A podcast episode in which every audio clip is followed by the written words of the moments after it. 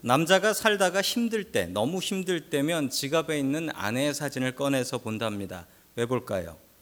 보면서 이렇게 생각한답니다. 내가 이 사람하고도 살고 있는데 세상에 못할 일이 무엇이랴.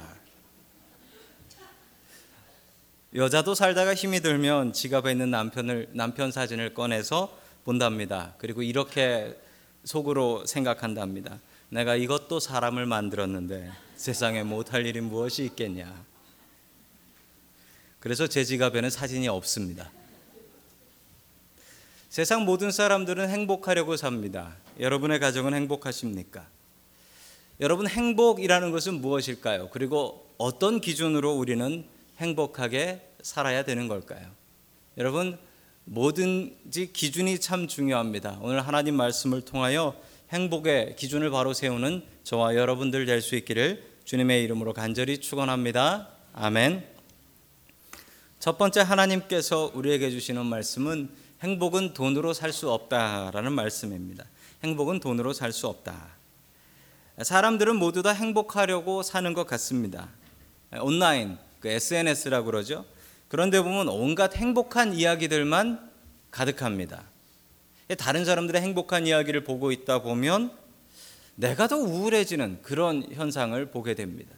다른 사람이 잘 되는 걸 보면 축복해주고 기뻐해야 되는데 다른 사람이 잘 되는 걸 보면 나는 뭐야 이런 생각이 든다라는 거죠. 얼마 전에 저희 대학교 친구들이 그 카톡을 하는 방이 있는데 그 방에 어떤 친구 하나가 자기 아들 성적표를 사진을 찍어서 올렸습니다. 어, 그런데 보니까 이 강남에 있는 아주 좋은 고등학교인데 그 고등학교에서 전교 2등을 한 거예요. 그래가지고 떡하니 사진을 찍어서 올렸습니다. 자, 그러니까 그 친구들이 다들 뭐 선한 친구들이니까 교회 다니는 친구들이 그러니까 거기다 다 좋은 글을 달아놓은 거예요. 아유, 축하한다, 좋겠다, 너 닮아서 그렇구나, 뭐 그런 얘기들을 했습니다. 그리고 얼마 뒤에 다른 친구 하나가 사진을 하나 올렸는데 그 사진 하나에 다들 얼음장 같이 굳어버린 거예요. 뭐냐면 자기 아들이 서울대학교에 들어갔다고 서울대학교 간판 그 교문 앞에 사진을 찍어가지고 또 올린 거예요.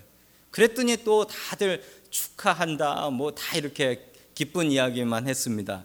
그날 저는 제 아들을 잡았습니다. 저만 잡았을까요? 너는 누구 닮아서 공부 못하니? 저만 잡았을까요? 여러분, 이게 온라인 우울증입니다. 다른 사람들이 행복한 걸 보면서 내가 행복해지는 게 아니라 다른 사람 행복한 걸 보면서 나는 왜 이러지? 라고 위축되는 마음이 드는 것입니다. 세상 모든 사람들은 행복하려고 삽니다. 여러분 그렇다면 그 행복의 기준은 무엇일까요? 오늘 잠언 말씀은 이렇게 말씀하고 있습니다. 우리 잠언 17장 1절 말씀 같이 봅니다. 시작. 마른 떡 한 조각만 있고도 화목하는 것이 제 육이 집에 가득하고도 다투는 것보다 나으니라. 아멘. 여러분 제육이 무엇일까요?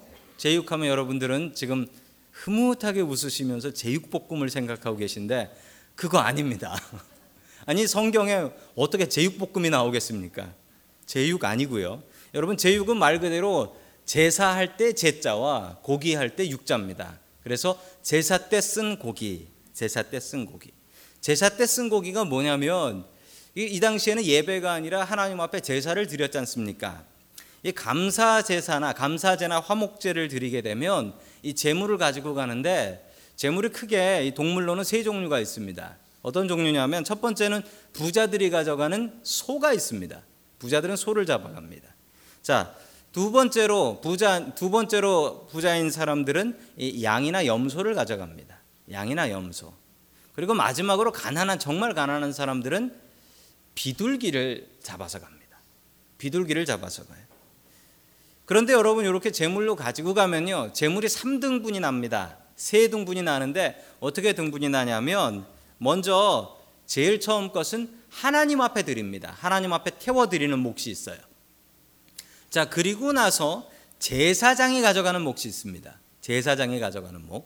그리고 나서 나머지는 그 재물을 가지고 온 그 사람이 가져가는 거예요.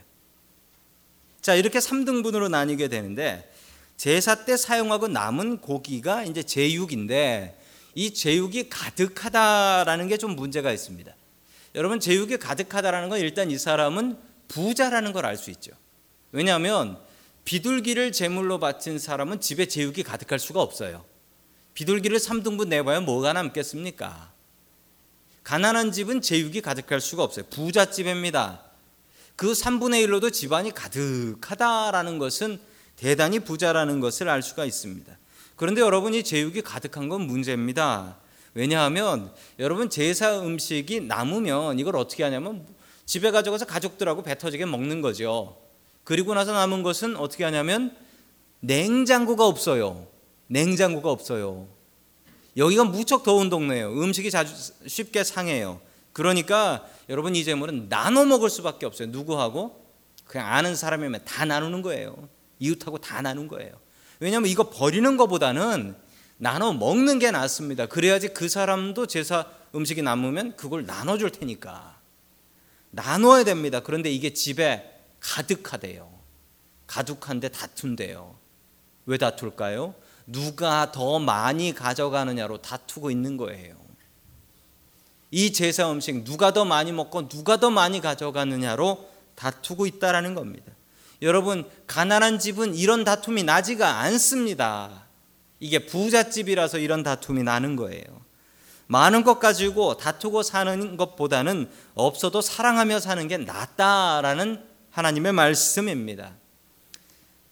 여러분 사진 보시면은 이게 롯데그룹 이야기입니다. 롯데그룹. 얼마 전에 롯데그룹에 그 아들이 둘이 있는데 그 두 아들이 서로 누가 이 기업을 차지하느냐로 전쟁 같은 싸움을 했습니다. 그리고 아버지한테 붙어서 아버지 이 기업 나한테 주십시오. 혹은 우리 아버지가 정신이 없어서 그런 거니까 이거 내 겁니다라고 하면서 정말 눈 뜨고 못 볼 만큼 싸우더라고요. 형제간의 얼굴도 안 보고 삽니다. 여러분 그런데 이 일이 이 롯데라는 그룹에만 있었던 일입니까? 제 기억에는 아이고 한국의 큰 기업은 다 든데 제가 기억하는 거의 모든 대부분의 기업들이 그 자식들이 누가 사장이 되느냐 누가 회장이 되느냐 이걸 갖고 싸우던데 여러분 한국에 있는 대기업들이 공통적으로 겪는 현상이에요. 여러분 이걸 보면서 제가 느꼈습니다. 돈 많으면 어떻게 된다? 싸운다. 내가 싸우든 자식이 싸우든 싸운다. 물론 여러분 중에 이런 생각하시는 분들도 계실 겁니다. 꼭 마른 떡이 있어야 화목하냐? 제육을 뜯으면서도 화목할 수 있지 않겠냐? 물론 맞는 이야기입니다. 그런데 여러분 여기서 넘어가는 간과하고 있는 사실이 하나 있는데 사람한테는 감당 못할 욕심이 있다라는 거예요. 이 욕심은 그 누구도 막을 수가 없다. 돈이 많을수록 욕심이 줄어드는 게 아니라 돈이 많을수록 욕심은 더 커진다. 그래서 없는 집 아이들보다 있는 집 아이들이 재산 때문에 더 많이 싸운다. 제가 한국에 있을 때 있었던 교회가 아주 큰 교회였습니다. 아주 큰 교회였고 아주 부자들이 많이 많이 모인 교회여서 가난한 분의 장례식도 있었지만 부자분들의 장례식들도 많았습니다. 그런데 제가 가난한 사람 장례식에 가면 눈물이 있더라고요. 눈물이 있어요. 그런데 가끔 가다 보면 다 그런 건 아닌데 부자 장례식은 눈물이 없는 장례식이 있어요. 왜 저런가 보니까 부모가 남긴 재산이 많아서 자식들이 장례식장에서 누가 더 많은 것을 차지하느냐 싸우는 것 제 두 눈으로 분명히 봤습니다. 여러분 그래서 재산을 남기고 죽는 부자가 세상에서 제일 어리석은 부자다라는 말이 있습니다. 고려 공민왕 때 일입니다. 고려 공민왕 때 가난한 형제가 있었습니다. 이 형제가 아, 서울까지 한양까지 내려가는 길이었는데 내려가다가 이 작은 강을 하나 건너는데 시냇가를 건너다가 이 시냇가에서 물속에서 반짝반짝거리는 것을 보았습니다. 그리고 동생이 들어가 가지고 동생이 뭔가 하고 꺼내 보니까 금덩어리예요. 금덩어리 두 개를 찾은 거예요. 금덩어리 두 개를 찾았습니다. 그리고서 형한테 줬습니다. 형한테 하나 주고 자기 하나 가졌습니다. 원래 이 형제 사이가 너무 좋았기 때문에 그렇습니다.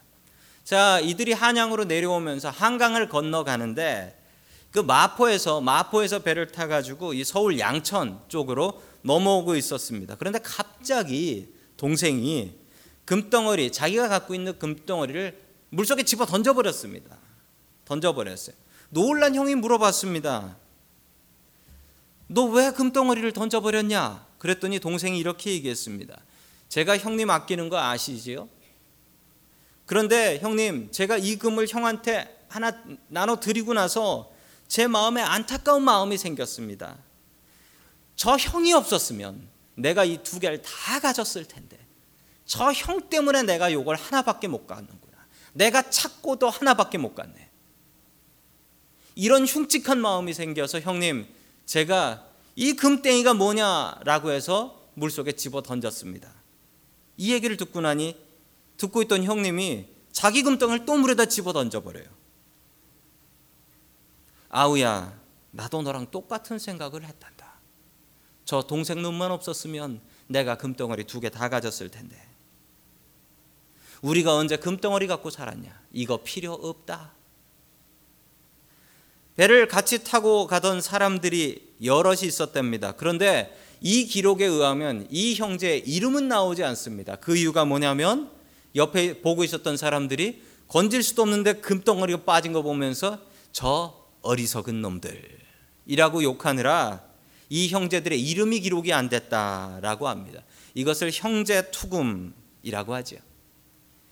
여러분 행복은 돈으로 살 수 있는 물건이 아닙니다. 그러나 많은 사람들은 돈을 목표로 하고 돈의 종이 되어서 삽니다. 그래서 재벌되어 큰 기업 만들어 자식들 돈 때문에 싸우는 것 보고 싶으십니까? 수많은 사람들이 돈의 종으로 살아가고 있습니다. 그러나 종이 되어서 행복할 수 있는 유일한 종은 주님의 종입니다. 하나님의 종 되는 것입니다. 여러분 돈의 종 되지 마시고 돈을 기준으로 살아가지 마시고 하나님을 기준으로 살아가는 저와 여러분들 될 수 있기를 주님의 이름으로 간절히 축원합니다. 아멘. 두 번째 하나님께서 우리들에게 주시는 말씀은 마른 떡으로 만족하라라는 말씀입니다. 마른 떡으로 만족하라. 자, 우리 1절 17장 1절의 말씀을 세 번역 말씀으로 같이 읽습니다. 시작. 마른 빵 한 조각을 먹으며 화목하게 지내는 것이 진수성찬을 가득히 차린 집에서 다투며 사는 것보다 낫다. 아멘. 마른 빵 한 조각으로 행복할 수 있을까요? 마른 빵 한 조각으로. 여러분 마른 빵 드셔보셨습니까? 여러분 미국 빵 중에 그 바게트 빵이라고 긴 거 있습니다. 여러분 그거 사가지고 잊어버리고 차 트렁크에 뒀다가 일주일 뒤에 한번 뜯어 보시면 어떻게 되시는 줄 아십니까? 치과에 가시게 됩니다. 이게 거의 뭐 이빨이 들어가지 않을 정도로 단단해요. 여러분 이거 먹으면서 어떻게 행복할 수 있을까요? 화나는 일이지요. 이거 불행한 일이지요. 그러나 분명히 명심해야 될 사실 하나가 있습니다. 우리가 돈으로 침대를 살 수는 있지만 돈으로 잠을 살 수는 없습니다. 돈으로 책을 살 수 있지만 돈으로 지혜를 살 수는 없습니다. 돈으로 음식을 살 수는 있지만 돈으로 식욕을 살 수는 없습니다. 돈으로 집을 살 수는 있지만 돈으로 가족을 살 수는 없습니다. 돈으로 어디든지 갈 수 있지만 돈으로 천국 갈 티켓을 살 수는 없습니다. 돈이 있으면 행복하다라고 사람들은 착각을 합니다. 여러분, 돈이 있으면 행복한 게 아니라 돈이 있으면 편한 겁니다. 돈이 있으면 편한 거예요. 돈이 있으면 비행기 타고 목적지까지 갈 수 있는 거고 돈이 없으면 버스 타거나 걸어서 가는 겁니다. 가는 방법이 바뀐 거지 여러분 목적지가 바뀐 것도 아닙니다. 가는 방법이 편해진 거지요. 돈이 있으면 편하게 살 수 있습니다. 돈이 없으면 불편하게 삽니다. 여러분 그러나 돈이 많다고 행복해진 것은 절대로 아니라는 사실입니다. 여러분 돈이 돈이 많으면 편해지는 거지 절대 행복해지는 것은 아닙니다. 여러분 그러기 위해서 제일 중요한 것은 우리에게 나는 마른 떡이 있어도 행복하다라는 마음을 갖는 것입니다. 여러분 이빨도 안 들어가는 마른 떡을 즐길 사람은 없습니다. 여러분 그러나 정말 중요한 것이 무엇인가 우리의 기준을 바꾸면 우리의 행복도 바뀔 수 있다라는 사실입니다. 더 좋은 것 같겠다라는 욕심을 내려놓으면 됩니다. 내가 더 좋은 차 타겠다라는 욕심을 내려놓으면 됩니다. 더 좋은 집에서 살겠다라는 욕심을 내려놓으면 됩니다. 더 좋은 건 먹겠다라는 욕심을 내려놓으면 됩니다. 여러분 사람 사는 게 성공의 기준이 화장실로 결정되면 안 됩니다. 여러분 화장실 하나 있는 집에 살다가 화장실 둘 있는 집 살면 너무 편합니다. 여러분 화장실 둘 있는 집 살다가 화장실 셋 있는 집 살면 더 편하다고 합니다. 집안에 가족 수만큼 화장실이 있으면 엄청나게 편하다라고 합니다. 여러분 그런데 우리가 나이 들면 나이 들면 오히려 그거 줄여가면서 살지요. 여러분 우리의 인생이 인생의 성공이 화장실 늘리는 것으로 가서는 되지 않지 않겠습니까? 집 구할 때도 이 집에 화장실이 몇 개다가 이 집이 얼마나 큰 집이냐의 기준이 됩니다. 여러분 우리의 인생의 성공의 기준이 우리의 인생의 행복의 기준이 화장실 늘리는 것이어야겠습니까? 여러분 하나님 앞에 섰을 때 너 화장실 몇 개인 집에 살았냐? 이거 하나님께서 물어보실까요? 여러분 우리의 행복과 우리의 성공의 기준을 바꿔야 합니다. 여러분 하나님만 계시면 내가 마른 떡 하나 있어도 행복합니다. 여러분 이 마음을 갖고 살아야 됩니다. 오늘 불렀던 찬양 있지 않습니까? 주 예수와 동행하니 그 어디나 하늘나라 마른 떡 있어도 주 예수와 동행하면 그 어디나 하늘나라 여러분 이 믿음 갖고 살아갈 수 있기를 간절히 축원합니다. 아멘. 자, 그 말씀이 잘 나타난 말씀이 우리 마태복음 6장 25절 말씀입니다. 같이 읽습니다. 시작. 그러므로 내가 너희에게 이르노니 목숨을 위하여 무엇을 무엇을 마실까 몸을 위하여 무엇을 입을까 염려하지 말라. 목숨이 음식보다 중하지 아니하며 몸이 의복보다 중하지 아니하냐. 아멘. 뭐가 중요한지 그 중요한 걸 놓치지 말라는 겁니다. 사람들은 먹는 것, 무엇을 마실까, 무엇을 입을까 이 걱정을 하고 산다는 거예요. 그러나 진짜 걱정해야 될 건 무엇이다? 목숨이고 몸이다. 목숨이고 몸이다. 이게 더 중요하다. 하나님께서 목숨 주셨으니 뭐라도 먹을 수 있네. 이거에 감사할 수 있어야 되며 하나님께서 내, 나에게 몸을 주셔서 살아 있으니 이 몸에 뭐라도 걸쳐 입을 수 있네. 이것을 감사할 수 있어야 한다라는 겁니다. 행복의 기준을 바꾸십시오. 돈 얼마나 벌어서 무엇을 하겠다라는 것이 여러분 삶의 기준이 되지 않았으면 좋겠습니다. 정말 기준은 내 하나님 나와 함께 하시는가? 내가 하나님과 동행하는가? 내가 하나님 돈보다 하나님이 훨씬 더 중요합니다. 라고 고백하며 사는 것 이것입니다. 여러분 우리의 삶의 기준을 돈이 아니라 하나님으로 바꿀 수 있는 저와 여러분들 될 수 있기를 주님의 이름으로 간절히 축원합니다. 아멘.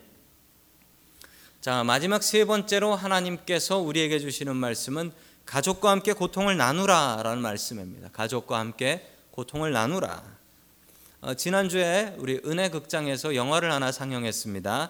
국제시장이라는 영화를 봤는데 참 감명 깊게 봤습니다. 아, 몇 번을 울었는지 모르고 아, 우리 부모님 세대들이 우리를 위해서 이렇게 고생하셨구나라는 것을 느낄 수 있었던 아주 행복한 영화였습니다.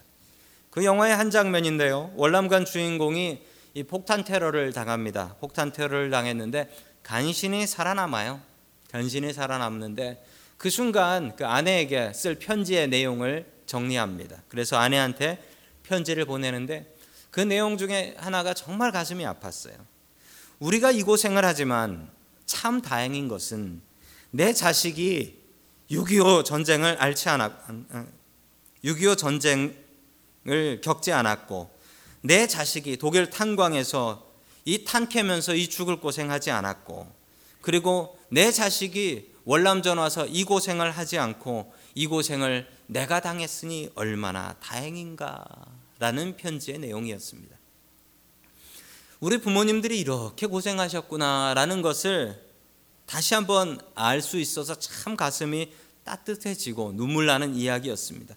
또한 한편으로는 안타까운 것이 있었습니다.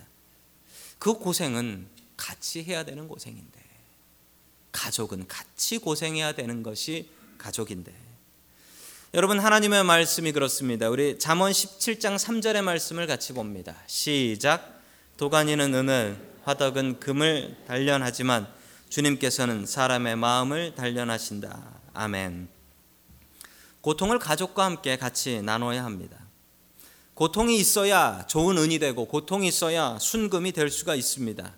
여러분 고통이 없으면 사람은 쉽게 바뀌지 않습니다. 훌륭한 사람 뒤에는 그보다 훨씬 더 많은 고통들이 있었던 것을 공통적으로 찾아볼 수가 있습니다. 여러분, 고통이 사람을 만듭니다. 여러분, 중요한 사실은 그 고통을 그냥 고통이라고 생각하지 말고 훈련이다 생각하시면 쉽게 넘어갈 수가 있었습니다. 여러분 제가 군대 훈련소 있을 때 저는 훈련을 좀 길게 받았습니다. 넉 달 동안 받았습니다. 제가 장교로 군대를 다녀오는 통에 장교는 훈련이 더 길었습니다. 같이 훈련을 받는 친구 중에 불평을 아주 많이 하는 친구가 있었습니다. 그 친구는 항상 입에 달려 있는 말이 똥개 훈련시키나 아니 스스로를 똥개로 만들고 있었어요. 똥개 훈련시키나. 그런데 저는 불평할 수가 없었습니다. 왜 불평할 수가 없었냐면 이 내무실을 쓰는데 네 명이서 같이 썼거든요. 네 명 중에 저만 교회 다니는 사람이었습니다. 한국의 크리스찬이 25%라는 말이 정확히 맞았어요. 저만 크리스찬이었기 때문에 제가 불평하면 야 교회 다니는 사람도 별 다르지 않구나라고 해서 저는 항상 기뻐하며 찬양하며 훈련 받았습니다. 그리고 이것도 훈련인데 제가 열심히 받으면 분명히 좋은 일이 생길 거다라고 생각을 했습니다. 여러분 그런데 훈련 넉 달을 열심히 받았더니 저한테 진짜 좋은 일이 생겼습니다. 제가 훈련 들어가기 전에 저한테 병이 있었어요. 허리에 병이 있었고 코에 병이 있었는데 정말 감사하게도 제가 훈련소 들어가 가지고 그 병이 다 나와 버렸습니다. 싹 다 그냥 나와 버렸어요. 아마 제가 대충대충 받고 불평했다면 아마 그 병을 지금까지도 달고 살고 있었을지도 모릅니다. 그런데 여러분 훈련을 야 이거 훈련이구나 생각하고 제대로 받으니까 저한테 큰 유익이 있더라고요. 여러분, 우리가 당하는 고통을 훈련이다라고 생각하면 여러분 그게 나를 망하게 하는 게 아니라 나를 더 강하게 하는 그런 고통이 되는 것입니다.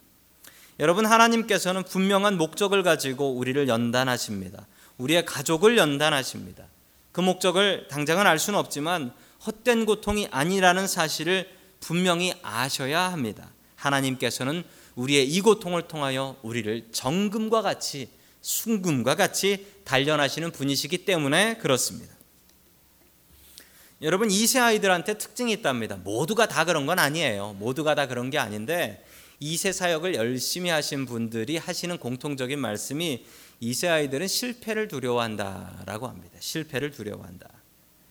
실패할 만한 일은 잘 도전하려고 하지 않는다. 확실한 일에만 투자하고 도전하려고 한다라는 겁니다. 근데 그 이유가 무엇이냐 하면 부모님들 때문에 그렇다라고 합니다. 1세들이 고생을 많이 합니다. 이 말도 안 통하는 문화도 다른 이곳에 미국 땅에서 고생을 많이 하면서 아이들한테 항상 하는 말이 너는 공부만 열심히 해라. 너는 고생할 필요 없다. 너는 실패하면 안 된다. 고생은 내가 다 할 테니까 성공은 네가 해라. 이 1세들의 고통과 고생 덕분에 2세들이 자라는데 2세들한테 너는 고생하면 안 된다. 너는 나처럼 살지 마라. 과도한 기대를 살면서 고생은 내가 다 한다 라고 하니까 2세 아이들이 부모님이 저렇게 고생을 하는데 내가 실패하면 어떻게 라는 과도한 부담을 갖고 실패할 일은 아예 시작도 하지 않는다라는 겁니다. 성공을 통해 배우는 것보다 사람은 실패를 통해서 더 많이 배웁니다. 여러분 아이들이 걸음마를 어떻게 배웁니까? 넘어질 거 무서운 놈은 걸을 수도 없습니다. 여러분 넘어져야지 걷는 거 배울 수 있습니다. 실패를 통해 배우는데 여러분 아이들의 실패와 아이들의 고통을 여러분이 막아주셔서는 안 된다라는 겁니다. 특별히 가족이 당하는 고통과 고난이 있다면 여러분 그것을 가족들과 같이 나눌 수 있는 것이 복이라는 사실입니다. 그 어느 목사님의 이야기입니다. 미국 와서 제대로 목회를 해본 곳도 없다라고 하신 분입니다. 어디 협동 목사로 조금씩 일해본 적은 있지만 담임 목회를 해본 적도 없는 분입니다. 이분에게 가족이 있었는데 아내와 두 아들이 있었습니다.